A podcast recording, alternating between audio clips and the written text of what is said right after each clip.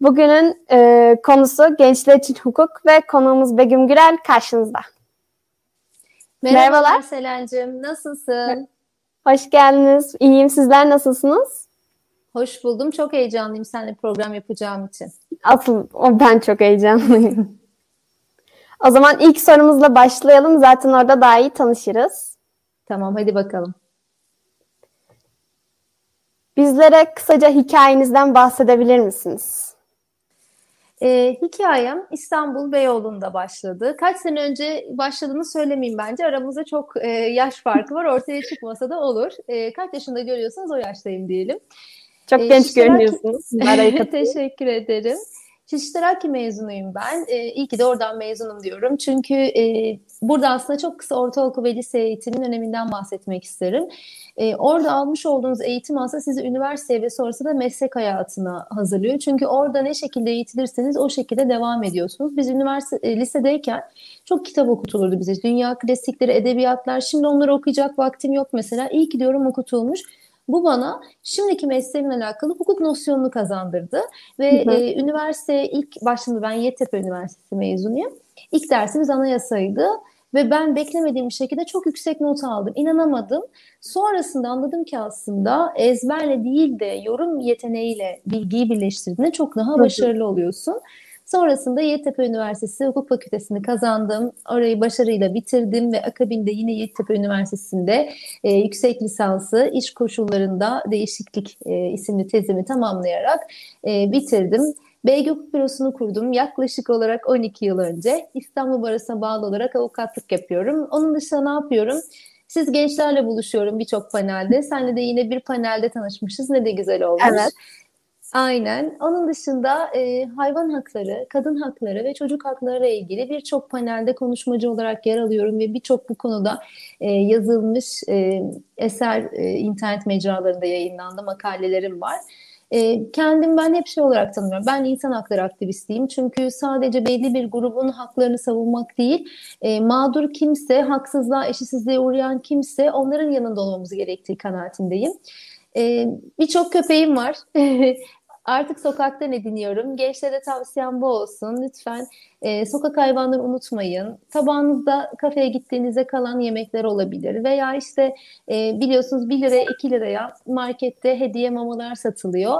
E, onlardan ne olur verin. Çünkü onları hani doyabiliyor zannediyoruz. Üşümüyor zannediyoruz ama üşüyorlar da. Karınları da aç. Bize muhtaçlar. E, benim için de bugünün hani sözü bu olmuş olsun. Sokak hayvanlarını sadık dostlarımızı lütfen unutmayalım. Onlara iyi davranalım.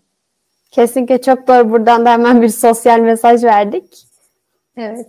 O zaman diğer sorumuza geçelim. Eğer avukatlık 101 dersek bizlere kısaca neler anlatabilirsiniz? Ee, avukatlık şöyle, ben neden avukat oldum önce onu söyleyeyim aslında. Ee, avukatlık ortaokuldan beri benim babam da hukukçu, babaannem de hukukçu. Üç kuşak hukukçuyuz biz. Aynen öyle. Bir şekilde aslında mecbur bırakıldım. Avukat olmasaydım ne olurdum? Veteriner olurdum. yani hatta şey babam ara ara diyor keşke diyor seni biz veteriner yapsaydık ama o zaman da muhtemelen borca batık bir veteriner kliniğim olurdu. Hayvanlara çoğuna ücretsiz bakacağım, kıyamayacağım için belki de böylesi hayırlı oldu diyebilirim. E, avukatlık mesleğini evet çok seviyorum. Eğer ki mesleği e, etik değerlerine ve ahlaki değerlere uygun olarak yürütürseniz gerçekten çok değerli bir meslek. Ben hep şunu söylüyorum, biz toplum mühendisiyiz. Yani e, avukatların yaptığı mesleğe baktığınızda şunu görüyorsunuz. Sizin müvekkilleriniz ya özgürlüklerini geri alabilmek için size geliyorlar ya kaybettikleri bir malına kavuşmak için yani hep bir e, hak için onların ve siz bir cübbe giyiyorsunuz. Ben hep şunu diyorum o cübbeyi giydikten sonra artık adliyeye giderken ben artık e, Begüm değilim. Eğer ki ben Selen'in avukatı olarak gidiyorsam o cübbe üzerindeyse ve Selen'i e, savunuyorsam ben artık Selen oluyorum. Çünkü Selen her şeyle aslında bir şekilde o dava kapsamında sana teslim oluyor. O yüzden de ama şunu da söylüyorum hani avukatlık mesleği aslında her ne kadar serbest bir meslek gibi gözükse de aynı zamanda yargın üç saç ayağından biri olduğu için e, bir nevi de aslında kamu mesleği gibi. O yüzden hani evet. ben ara ara eleştiriyorum. Geçen gün de bir tweetim bu konuda haberlere konu olmuş benden habersiz bir şekilde. Bir arkadaşım attı öyle gördüm. Ee, bazen de galiba eleştiriyorum ama eleştirmek de lazım. Ben diyorum evet. de eleştirin sonuç itibariyle e, bazı eleştiriler bizi çok daha iyi noktaya götürür. E, gençlere avukat olun diyeyim mi bilmiyorum. Çok emin değilim. Çünkü çok fazla sayıda avukat var. E, bence hukuk okuyun evet e, ama belki daha ziyade akademisyenlik kısmına, hakim savcılık kısmına mesleğin yönelebilirsiniz. Hukuk eğitimi çok önemli. Herkes için her mesleği icra edecek. Keşke yani e, ben hep şunu diyorum. Okullarda temel hukuk eğitimi kesinlikle verilmeli. Çünkü hukukçu bakış açısıyla bakmak çok daha farklı oluyor. E, yasaları biliyorsunuz. Daha e, toplumda aslında daha düzenli bir şekilde yaşamaya ve davranmaya çalışıyorsunuz bildiğiniz için. E, o yüzden de e, avukatlık evet hem zor hem güzel bir meslek ama biraz daha özgür çalışmak isteyenler için aslında güzel de bir meslek. E, Aynen. Yani hani kendi ofisiniz varsa daha özgür bir şekilde hareket edebiliyorsunuz. Dava alma serbestsiniz var. Kendi patronusunuz. Kendi saatlerinize kendiniz karar veriyorsunuz. Ama ben şunu diyorum hani doktorluk ve avukatlık birbirine çok benzeyen iki meslek. E, o nedenle de geleceğin hukukçularına, geleceğin avukatlarına buradan e, şu mesajı verebilirim cümlelerimi bitirirken. Önce iyi insan olun, sonra hangi mesleği icra ediyorsanız edin, onun en iyisini muhakkak yapın. Ama önce bir takım ahlaki değerlerle ve kalp güzelliğiyle hareket edin lütfen. O zaman her şey çok daha güzel oluyor. Bu güzel mesaj için de teşekkürler. Diğer sorumuza geçelim. Tamam. Sizden gelenlerden bizlere birazcık avukat adliye ilişkisinden bahsedebilir misiniz? E, avukat adliye ilişkisi avukatın ömrü zaten bir şekilde adliyede geçiyor. E, gene aslında eskiden daha fazlaydı ama UYAP sistemi kuruldu. Sizler tabii bizden teknolojiye daha aşinasınız. İşte UYAP nedir? Böyle ufacık bir flash bellek gibi belleğimiz var ve e, oraya bizim vekil olduğumuz dosyaların kaydı yükleniyor ve vekil olduğumuz dosyaları oradan görebiliyoruz. Evrak gönderebiliyoruz. Gelen evrakların işe çıktısının alınması sağlıyor vesaire. E, bundan yaklaşık olarak bir 10 sene kadar önce tabii ki de bütün bu işlemleri adliyeye giderek yapmak gerekiyordu. Bu bize çokça zamandan kazandırdı ve tabii bu pandemi süreciyle birlikte ne başladı? Görüntülü duruşmalar. Ben daha henüz tecrübe etmedim görüntülü duruşmaya. E, avukatlık mesleğine çok uygun mu? Avukatlık daha böyle dokunarak, hissederek, konuşarak, işte göz göze, yüze, can cana icra edilmesi gerektiği bir meslek olduğu kanaatindeyim. E, ama işte tabii ki de dijitalleşiyoruz ve bu dijitalleşmenin karşısında duramıyoruz. Ama e, teknoloji eğer ki biz teknoloji bize hakim olmaya kalkarsa işte o zaman çok sıkıntılı olacak. E, şöyle bir örnek vereyim. Kanalımızın da birazcık daha konusu olduğu için aslında. E, mesela hı hı. Amerika'da bir mağaza, bunu bir e, yapay zeka e, hocamız anlatmıştı. Oradan örnek vereyim. E, mağazaya giriyorsunuz ve mağazada hiç çalışan yok. Yani her şey e, telefonda ve işte okutuyorsunuz alacağınız ürünü ve telefonunuza yüklü kredi kartınızdan düşüyor. O şekilde seçip mağazadan çıkıyorsunuz ve yine e, ya Çin'de ya Japonya'da yanlış bilgi vermek istemem.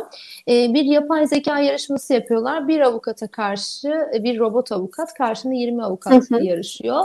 E, sonrası tabii ki de robot avukat yapay zeka ile çok daha e, hızlı çözümlüyor olayı ve diğerlerine göre çok daha az hata yapıyor. Çünkü o yapay zeka sayesinde bütün iştahatları vesaire e, bir şekilde süzgeçten geçirip ama şöyle bir şey var diyorum ya e, doktorluk mesleğine de çok uygun değil. Yani siz hasta olarak mesela hastaneye gittiğinizde veya doktor muayenehanesine gittiğinizde doktorla e, karşılaşmak, onunla konuşmak, ona derdinizi anlatmak istiyorsunuz. E, biz avukatlar da öyle. Benim müvekkillerim beni bir yerden sonra psikolog gibi görüyorlar ve e, hani şey derler ya e, ceza avukatları insanların iyi yanını, boşanma avukatları da kötü yanlarını görür. Biz insanların evet. psikologlar gibi her şeyini aslında bir şekilde bize anlatmak zorundalar. Çünkü başka türlüsü onları iyi savunamayız, iyi e, bir şekilde sonuçlar elde edemeyiz. İşte o nedenle de aslında e, avukatlık mesleği buna ne kadar uygun? Ben çok uygun bulmuyorum ve bu teknoloji evet ilerlemesi güzel bir şey. Hayatımızı çok kolaylaştırdı. Bugün bu teknoloji sayesinde Bak sanki biz seninle yan yana gibiyiz. Ee, evet. buradan bir sürü ne kadar güzel değil mi? Bir sürü kişiye Kesinlikle. kavuşacağız. Bir sürü kişi bizi buradan dinleyecek ama işte diyorum ya doğru ve amacına uygun kullanırsak sıkıntı yok. Ama eğer ki e, bize ele geçirmesine izin verirsek işte o zaman sıkıntı büyük. Adliyeye baktığınızda adliyeye gittiğinde kendini avukat gibi hissediyorsun aslında. O cübbeyi giydiğinde, duruşma salonlarına gittiğinde evet diyorsun tamam mesleğimi icra ediyorum. E, bu meslek biraz daha aslında e, böyle nasıl anlatayım? adliyenin içerisinde ve aslında hani o kokuyu hissederek yaptığınızda çok daha farklı. Ama tabii siz hukuk müşavirliği yapıyorsanız, daha ziyade şirketlere danışmanlık veriyorsunuz. Pek adliyede gitmiyorsunuz. O yüzden de bu birazcık tercih meselesi. Hani şey derler daha plaza avukatı, piyasa avukatı gibi. Ee, ben hani plaza avukatı olmayı hiç düşünmedim. Ben hani o dosyalara dokunmalıyım, adliyeye gitmeliyim. İşte mübaşirle de konuşmalıyım. Hakim savcıyla da aynı şekilde. Hani tabii ki de meslek sınırları çerçevesinde. O zaman çünkü avukatlık mesleğini gerçekten icra ettiğinizi hissediyorsunuz. Hani avukat adliye ilişkisinden bahseder miyiz noktası son olarak herhalde şunu söyleyebiliriz. İkisi de tabii ki de ayrılmaz bütün çünkü netice itibariyle yargılamalar e, ve soruşturmalar adliye içerisinde görülüyor. E, o yüzden biz avukatlar olarak da bizim de mesleğimizi icra ettiğimiz yer adliyeler. Tamamdır. Diğer sorumuza geçelim. Bizlere mesleğinizle ilgili duymaktan sıkıldığınız bir soruyu söyleyebilir misiniz? Ah işte tam böyle hissediyorum şu an kendimi bu gifteki gibi. Avukatlar yalancıdır. evet. Avukatlar suçları savunur. Avukatlar yalancı mıdır sence Selen? Bilmiyorum. Aslında bu sorular eklemeyi de düşündüm. Ya ge- bilmiyorum. Gerçekten mesela bir suçlu geldi savunuyor musunuz? Bu gerçekten merak konusu yani. Evet. E, bir de ne duyuyoruz biliyor musun en çok? Biriyle falan tartışırken. Burası mahkeme salonu değil avukatlık yapma. Ya ben hep böyleydim zaten. Avukat olunca karakterim ya da konuşma şeklim ya da hitap tarzım ya da kendimi savunma biçimim değişmedi ki. Zaten belli mesleklere uygunsanız onları güzel şekilde icra ediyorsunuz. Şimdi evet. mesela benim hiç resme kabiliyetim yok. Hiç müziğe kabiliyetim yok. Ay ne kötü diyorum ki kabiliyetim ne acaba? Sonra düşündüm düşündüm ne buldum biliyor musun? Herhalde dedim benim kabiliyetim konuşmaya. O yüzden dedim avukat oldum herhalde. E, tabii bir de çok konuştuğumuzu iddia ediyorlar. Çok konuşmuyoruz biz. Konuşmamız gerektiği yerde dolu dolu konuşuyoruz. Çünkü bizim mesleğimiz konuşarak icra edilen bir meslek. Aynen. Avukatlar yalancı mıdır? Hayır tabii ki de yalancı değiliz. Öyle bir şey yok. Yani şimdi şöyle bir durum var. Bir kere az önce ne dedik? Önceki soruda avukatlık serbest meslek dedik. Yani serbest meslek olması nereden geliyor? İstediğin davayı alabilirsin, istemediğin davayı almazsın. Ben bugüne kadar istemediğim hiçbir davayı almadım. Mesela çocuk istismarcısı olabilme ihtimali olan bir şüphelinin davasını hiç almadım. Heh, şimdi beni burada eleştirebilirler diyebilirler ki şüpheden sanık yararlanır adil yargılanma ilkesi. Evet hepsi doğru ama ben aldığım bir dosyada gerçekten müvekkilime inanmalıyım. Gerçekten Tabii onun ki. doğru söylediğine ve onun haklılığına ya da mağduriyetine inanmam gerekiyor. E ben bunlara inanmazsam Selamcığım sence iyi bir avukat olabilir miyim ya da işimi icra edebilir miyim? Tabii ki olmazsınız yani. İşte e, en ufak bir hani bu kadar çünkü çocuk istismarcıları gerçekten hani onlar için söylenebilecek çok ağır sözler var ama şimdi kanalımız Kesinlikle. kapanmasın o yüzden nokta nokta nokta diyelim. Ee, onlarla edelim. ilgili aynen öyle bir şüphe hasıl olduğunda ben zaten karşımdaki insana inanmayacağım için onu belki de gerçekten masum bile olsa ben en azından hak ettiği gibi savunamayacağım ve gerekeni yerine getiremeyeceğim. O yüzden ben mesela böyle davaları hiç almadım. Sonra komik bir hikaye anlatayım. Ee, bunu hatta bugün Twitter'da yazdım. Onunla ilgili bir sorumuz var. Bir iki soru soru sonra mesleğinizle ilgili komik anınızı soruyoruz. Orada anlatalım isterseniz. Aa, Tamam öyle yapalım. Önden önden gidiyorum ben. Tamamdır. Hatırlat Tamamdır. bana Diğer... ama. Ce tamam. Cezaeviyle ilgili bir hikaye anlatacağım. Tamam hatırlatacağım. De, Süper. Ee, avukatlar tabii ki de yalancı değil. Avukatlar istediği e, müvekkili, istediği davayı seçmekte özgürler. İnanmadıklarını almazlar. Veya örnek veriyorum bir davayla ilgili olarak sonradan e, müvekkilinizin size yalan söylediğini hissederseniz o davadan istifade edebilirsiniz. Her zaman istifa hakkımız da var. E, o nedenle de burada avukatlara yalancı kisvesini yapıştırmak aslında e, toplumsal olarak bir mesleğe addedilmiş olan e, çirkin bir yakıştırmadan ibarettir. E, hukuk bir gün herkese lazım olacak. Yargın üç saç ayağından birinin de avukatlar olduğu düşünürse gerçekten iyi hukukçulara ki hukukçu dediğimizde buna sadece avukatlar dahil değil, hakim, savcı, akademisyen hepsi e, iyi bir toplumun refah içerisinde yaşaması istenilen bir toplum ve gelişmesi istenilen bir toplum için çok iyi hukukçulara ihtiyaç vardır. O nedenle de Kesinlikle. hukukçular içerisinde çok öneme sahip olan avukatları bu şekilde yargılamak çok yanlış. Biz yalancı falan değiliz. Biz inandığımız şeyleri savunmak uğruna e, gerektiği şekilde dosyamızı takip ediyoruz. Tabii ki de yalancı olan insanlar vardır. Yani bu her meslekte var sadece avukatlıkta değil. Onun da meslekle alakası yok zaten. Evet. Bir de hani e, çok konuştuğumuzu iddia ediyorlar ya iyi de yani müzisyen işte çalıyor, şarkıcı şarkı söylüyor. E, mühendis devamlı yazılım, belki bilgisayar mühendisi bilgisayar başında işte ya da inşaat mühendisi devamlı o da çimentosuyla, taşıyla uğraşıyor. E, biz de işte ama kalemimizle e, konuşuyoruz ama eğer ki duruşmadaysak e, müvekkilimizi savunarak konuşuyoruz. Şöyle bir sözle kapatalım. E, babam hep bana derdi ki unutma kızım derdi. Savcılar iddianameleriyle, hakimler kararlarıyla, avukatlar ise dilekçeleriyle konuşur. Biz yazılı Sanırım bu söz sizden bir kere daha duymuştum. Sandık geldi. Evet evet olabilir. Daha önce biz zirvede berabermişiz çünkü kesin orada söylemişimdir, zikretmiş kulağıma küpe sözlerden biridir benim de.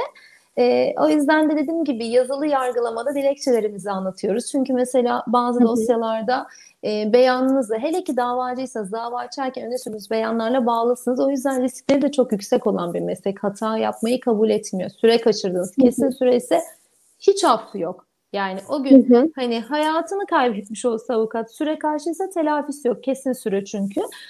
O yüzden avukatlık mesleğinde bugün işini sakın ayarına bırakma. Sonra tamam. olmayabilir. Sizden gelenlerden Türkiye'deki adalet sistemini nasıl değerlendiriyorsunuz? Şimdi aslında bu biraz kritik bir soru. Ee, benim nasıl değerlendirimden ziyade bence önce toplumun nasıl baktığına bakalım. Ee, şu anda ne yazık ki Türkiye'de istatistiksel verilere baktığımızda bunu ben söylemiyorum. Ee, yapılan bir takım anket sonuçları söylüyor. Ne yazık ki yargıya güven gün geçtikçe azalıyor. E, yargıdaki gerçekten yargılama süreleri çok uzun. İdeal süre getirildi evet. ama ideal süre yani işlediğini göremiyoruz. O yüzden de geç gelen adalet adalet değildir.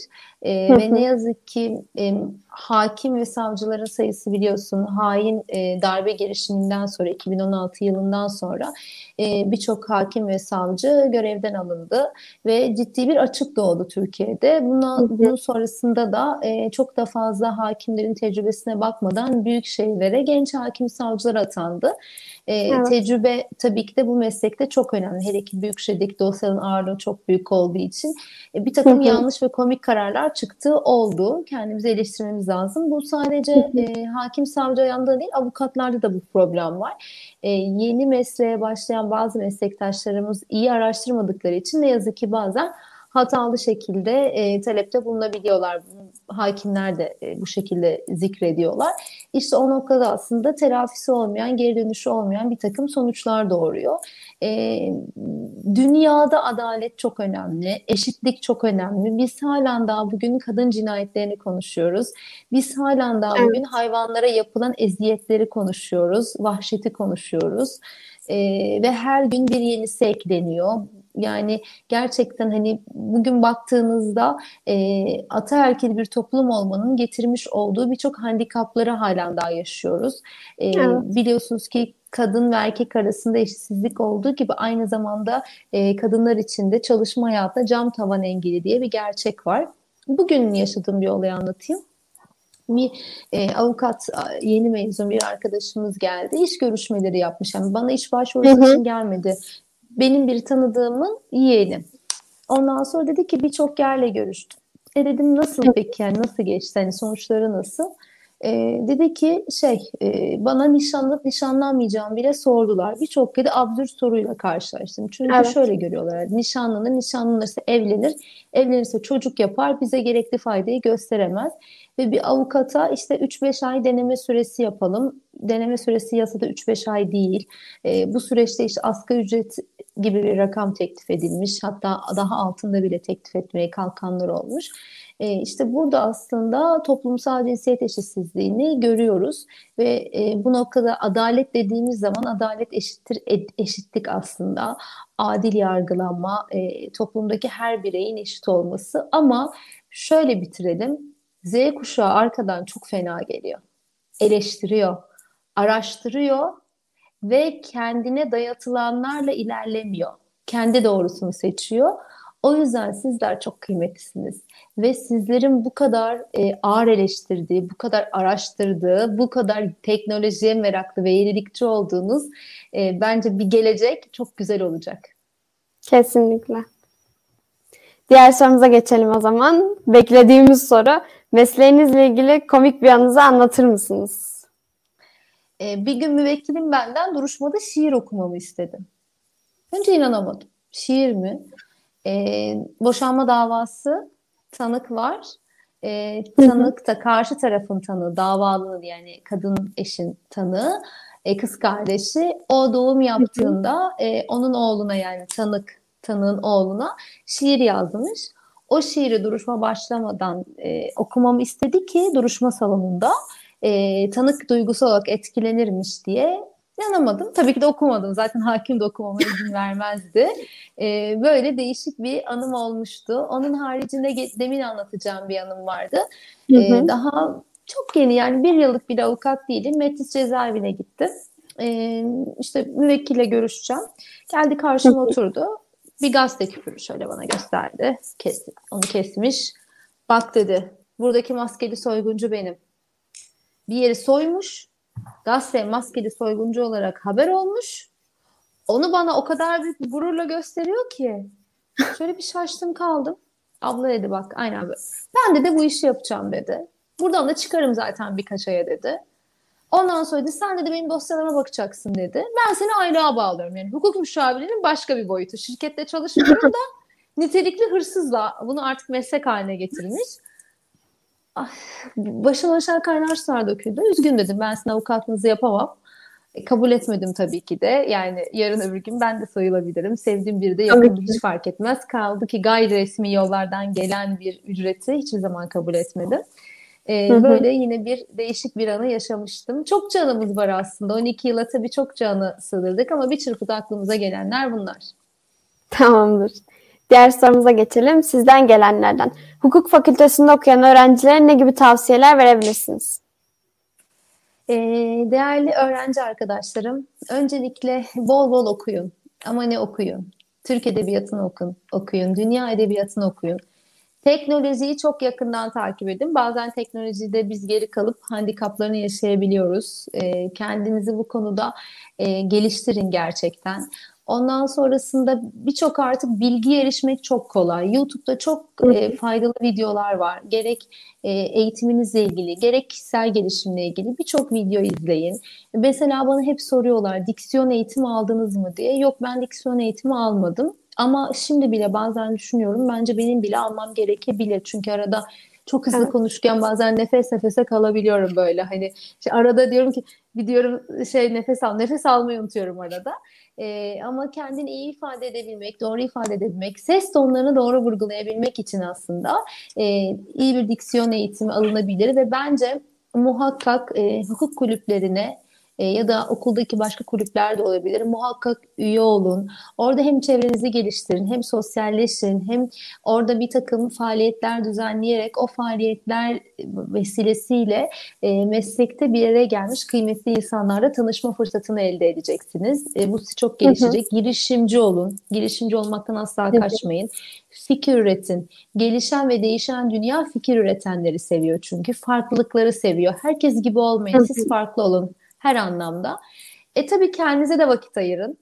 Unutmayın çünkü bir daha üniversite zamanları gelmeyecek ve son olarak çok kısa da ol, olabilse de staj muhakkak yapın. Ama bir hafta ama bir ay hiç fark etmez.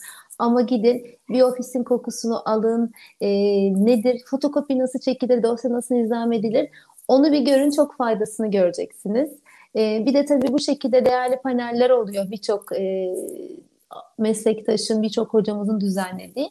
Bence katılabildiğiniz kadar onlara da katılın. Ee, bir yerden bir tane bilgi bile çok kıymetli olacak. Şöyle bitirelim bu bölümü de. Her bölümü de bir özlü sözle bitirdik bak. Hiç es geçmedim diye düşünüyorum. Ee, sende bir elma var, bende bir elma var. Sen bana elmanı ver, ben sana elmamı vereyim. İkimizde de birer elma var. Sende bir bilgi var, bende bir bilgi var birbirimize bilgimizi verdiğimizde artık ikimizde de iki bilgi var. Yani bilgi paylaştıkça çoğalır. Bilginizi paylaşın ve bilgisini paylaşanlardan da faydalanın. Güzel. Diğer sorumuza geçelim o zaman. Bizlere mesleğinizle ilgili zor geçen bir gününüzü böyle kısaca anlatabilir misiniz? ee, yine mesleğin başındaydım. Bir boşanma davası almıştım. Ee, ve boşanma davasında karşı taraf velayet almak istiyor. İşte çocuğun benim müvekkilimden olmadığını iddia ediyor. Babalık davası açıldı falan. Bayağı işte e, kadın tarafını aldattığını söylüyor. Ben kadının avukatıydım. Ondan sonrasında savundum. Davayı kazandım ve öğrendim ki aslında adam iddialarında haklıymış. Ben aslında e, bana yanlış anlatılanı savunmuşum ve e, çocuğun velayetini de kazandık. Anneye verildi. Sonrasında ben bir daha o müvekkille olan irtibatımız koptu ama çok üzülmüştüm. Yani meslek hayatında kandırıldığımı görmüştüm. Zor geçen çok günüm var. Çünkü çok stresli bu meslek. Evet. Hatayı asla kabul etmiyor. Hani bunun gibi birçok anımızı anlatabiliriz ama hep e, hocalarımız da söylerdi. En büyük düşmanınız müvekkilinizdir diye. E, o yüzden de işte müvekkil geldiğinde görüşme yaptığında muhakkak görüşme tutanağı tutun. İşte örnek veriyorum hani aranızda e, herhangi bir yazışma olduğunda vesaire yani muhakkak her şey yazıya dökün, delilci olun e, derdi. E, meslek hayatı içerisinde gerçekten e, hocalarımın ne demek istediğini yaşayarak tecrübe etmiş oldum. Tamamdır. Diğer sorumuza geçelim. Hukukun geleceği kalmadı gibi söylemler hakkında ne düşünüyorsunuz? E, hukuk herkese lazım. Hukuksuz bir toplum e, düşünülemez. E, çünkü zaten hukuku temsil eden işte bizler ve ya, e, dediğim gibi hakim, savcılar ve tabii ki de kanun koyucu. O yüzden de hukukun geleceği kalmadı cümlesi çok yanlış olur. Belki avukatlık mesleğiyle alakalı olarak sayıca çok çoğaldığımız için sayının çoğaldığı yerde ne yazık ki nitelik azalıyor. İşte bu nedenle evet. de e, daha ileriye gitmemiz lazım. Yani sadece artık fakülteden mezun olmak yetmiyor. Yüksek lisans hatta doktora yapmak lazım. İşte artık sadece İngilizce yetmiyor. İkinci bir yabancı dil daha elde etmek gerekiyor. İşte avukatlıkla birlikte gerekirse bir bölüm daha okumak gerekiyor. Sosyoloji olabilir, psikoloji olabilir, e, işletme bölümü olabilir. Her neyse. Ama muhakkak yanında bir bölüm daha okuyun. Yani siz var olanlardan farklı olun. Ama kaleminizle farklı olun. Ama duruşunuzla farklı olun. Ama kendinize, kendinize kattıklarınızla farklı olun. Ve özellikle burada genç kızlara sözüm olacak. Lütfen konuza takabileceğiniz kadar çok bilezik takın. Asla yorulmayın. Bu yaşlarda bir şeyler elde edeceksiniz. Kullanmayın o bilezikleri kolunuza dursun. Gerek geldiğinde kullanırsınız yeri geldiğinde. Çünkü ekonomik özgürlüğü olan kadınlardan oluşan bir toplum güçlüdür. Bu dediğimi de yazın bir yere. Kesinlikle. Bu güzel öne öneriniz için de teşekkürler. Diğer sorumuza geçelim. Bizlere mesleğinizle ilgili ufku iki katına çıkaran bir bilgi verebilir misiniz? Aa, bu soru biraz zor oldu. Düşünmem lazım galiba. Tamamdır. Mesleğimle Kısa ilgili ufku bir bilgi e, ufku iki katına çıkartan bir bilgi. Ben hep şey diyorum bana ne yapalım dediklerinde ben oku diyorum. Sonra diyorlar ki Begüm Kur'an'ın da ilk emri oku. E, sen oradan yola çıkıyorsun diyorlar. E, bol bol okuyun ama diyorum ya hani az önce de söyledim tekrar düşeceğiz belki ama teknoloji, teknolojiyle hukuku birleştirdiğinizde hele ki şu anda kişisel veriler, yapay zeka hukuku öyle bir tarafa gidiyoruz ki korona ile birlikte toplantılarımızı bile artık e, düşünün ki Zoom programları veya Google Meet vesaire gibi internet üzerinden birçok program üzerinden gerçekleştiğimiz düşünüldüğünde e, kendi mesleğimle ilgili söyleyebileceğim şey e, çünkü şöyle de aslında hani zaten diyeceksiniz ki kalın kalın kitapları okuyorsunuz. Yok biz kalın kalın kitapları falan okumuyoruz. Kalın kalın kitaplarda ilgili yerini açıp okuyoruz. Önemli olan bir hukukçu hukuk nosyonuna sahip olandır. Ben hep şunu diyorum bir dosya geldi artık hukukçu gözlüğümü takıyorum ve o şekilde bakıyorum. Normal olarak bakmıyorum. Eğer bir ceza dosyasıysa onda bir e, açık arıyorum, ifadelerde bir çelişki arıyorum. Keza hukuk dosyasıysa işte usule bakıyorum, zaman aşımı süresi kaçmışım vesaire. Hı hı. Ben ufku açan şöyle diyebiliriz yok yoktur ya da asla olmaz ya da bu işte mümkün değil ya da bunun cevabı hayırdır yok. Bizim meslekte muhakkak bir alternatif olmalı, muhakkak bir B planı, C planı var. Sen herkes gibi avukatlığı yaparsan herkes gibi olursun. Herkesten farklı olmak istiyorsan herkesin göremediğini göreceksin, herkesin bilmediğini bileceksin ve herkesin yapamayacağını yapacaksın ki farklı olasın, daha onlardan başarılı olasın. Tamamdır. Sizden gelenlerden avukatlık mesleğinin avantaj ve dezavantajlarından birazcık bahsedebilir misiniz? E, avukatlık mesleğinin en büyük avantajı tabii ki de yasaları bilmek e, ve yani çok büyük bir haz aslında insanların haklarını savunabilmek, hak savunucusu konumunda olmak e, toplumda size iyi bir yere getiriyor ve e, avukat olarak bir takım söylemlerde bulunduğunuz eğer iyi bir hukukçuysanız söylemlerinizin de değeri daha büyük oluyor. E, dezavantajı ise az önce aslında konuşmuş olduğumuz bize e, yaklaşılan ön yargılar. Bir de tabii ki yine dezavantaj sayıca çoğalmamız. E, açılan hukuk üniversiteleri e, yani evet. artık en son 130 falandı galiba sayamaz oldum ben. E, yani apartmanlardan hukuk fakültesi artık oluşuyor. Hukuk fakültesinin bir ruhu olur. Üniversitenin bir ruhu olur. Üniversitenin bir bahçesi olur. İşte orada sosyalleşirsiniz. Hukuk kulüpleri olur. işte ya da başkaca kulüpler vesaire vesaire gibi. Hı hı. E, işte bunlarla birlikte e, baktığınızda e, bu ruhu size yansıtamadıkları gibi nitelikli akademisyen sayısı da azaldığı için benim e, okuduğum sıralarda ben hep profesörlerden ders aldım. Çok kıymetli. E, çok kıymetli kıymetliyim derken yanlış söyledim. Çok kıymetli bir durumdu bu. E, çok şanslıydım. Hani şey gibi nasıl evet. bu kadar şanslı olduk?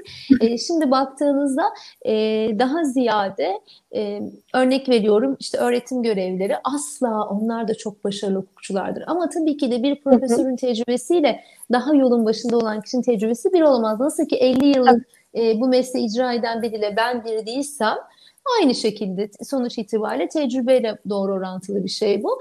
O yüzden de bu kadar hukuk fakültesi yetiştirebilecek sayıda akademisyenimiz zaten bu ülkede yok. Ki bir de dışa göç, beyin göçü başladı biliyorsunuz e, ülkedeki şartların e, bir takım sıkıntılarından dolayı. İşte bu yüzden de aslında bu da bir dezavantaj. Diyorum ya hani e, nicelik arttıkça nitelik azalıyor, e, ters orantı olarak ilerliyor. Bu kadar sayının çok olması, e, işte İstanbul gibi yere baktığınızda İstanbul'da avukat sayısı da çok, belki iş olanağı çok gibi gözüküyor ama avukat sayısı çok olduğu için de işte orada bir sıkıntı yaşıyorsunuz. Diğer taraflara baktığınızda orada büyük montanlı işler olmuyor. E, tabii ki de kendi içerisinde her meslek gibi handikapları olan sayıca çoğaldıkça da bu handikapları artıran meslek. O yüzden e, asla hukuk seçmeyin gibi bir şey söyleyemem. Hukuk çok kıymetli. Hukuk seçin ama hukukun yanında kendinizi geliştirmeye bakın. Mesela şu anda ben e, İstanbul Üniversitesi Sosyoloji bölümü öğrencisiyim. Daha birinci sınıf. Daha ilk vizelerimizi verdik. E, vazgeçmiyorum. Devam ediyorum bir şeyler yapmak için. Siz de devam edin. Asla pes etmeyin. Tamamdır. Diğer sorumuza geçelim. Mesleğinizin şu an trend topiği nedir? E, mesleğimizin trend topiği bence sosyal medya avukatlığı olmaya başladı artık. E, sosyal medya üzerinden e, çokça ne yazık ki e, bunu farklı şekilde biliyorsunuz avukatlık mesleğinde reklam yasağına aykırılık var. E, evet sosyal medyayı kullanırken çok dikkat etmemiz gerekiyor ama e, mesleğin bir takım ahlaki ve etik değerlerine uygun davranmak gerekiyor. E, o noktada da ne yazık ki bazı meslektaşlar e, iş alabilmek uğruna e, işte bu reklam yasağına aykırı davranıyorlar. E, biz bilmiyorum ki bu meslek içerisinde e, galiba e, sayının artmasıyla birlikte iş bulabilme e, şeyiyle, e, isteği ve arzusuyla diyelim biraz daha aslında kendini tanınır hale getirmeye çalışıyoruz. Ama evet bu tanınırlık güzel ama siz eğer yaptığınız iyi işlerle tanınıyorsanız daha kıymetli tabii ki de. Doğru işlerle, sosyal sorumluluk projeleriyle tanınıyorsanız daha kıymetli. Kesinlikle. Tamamdır. Sorularımız bu kadardı. Bence çok güzel ve fazlasıyla sosyal mesajlı bir yayın aldı. Çok hoştu. Çok Katıldığınız teşekkür ederim Selen'cim. Rica ederim. Ee, ne demek? Teşekkür ederiz. Senin enerjin bana geçti. Gençlerle beni buluşturduğun için e, gerçekten ben çok heyecanlıyım. E, çok da mutlu oldum. E, sizin gibi düşünmeye çalıştım yayın boyunca. E, sizin hissettiklerinizi hissetmeye çalıştım. E, sizden de öğrenecek çok şeyim var ve gerçekten bu çok e, kıymetli bir kanal. E, bu kanalda bana yer vermiş olduğunuz için, bu sohbet için, hazırlamış olduğun güzel sorular için çokça teşekkür ediyorum. E, bizleri takipte kalın. Kanalımıza evet, abone olmayı kesinlikle. unutmayın. ee, evet. Eğer ki videomuzu beğendiyseniz beğenin. Bak öğrenmişim ben de biliyorum. Aynen. O yüzden tamam. e, bizi takipte kalın diyorum. Hepinize kocaman sevgilerimi yolluyorum. E, tez zamanda inşallah Covid-19 artık Covid-20 oldu biliyorsunuz mutasyona uğramış. Tez zamanda biter ve biz inşallah çok büyük bir zirvede can cana yan yana hem hukuk konuşuruz hem bilişim konuşuruz. Umarım. Görüyorum çok güzel psikolojiyle ilgili, yaşamla ilgili yayınlar yapıyorsunuz kanalınızda. Böyle hı hı. E, çok keyifli sohbet ettiğimiz, bolca güldüğümüz, sarıldığımız bir yayın yapmak, e, bir zirve yapmak nasip olur. Kendinize çok iyi bakın. Sevgiyle ve sağlıkla kalın. Hoşçakalın. Görüşürüz. Görüşürüz.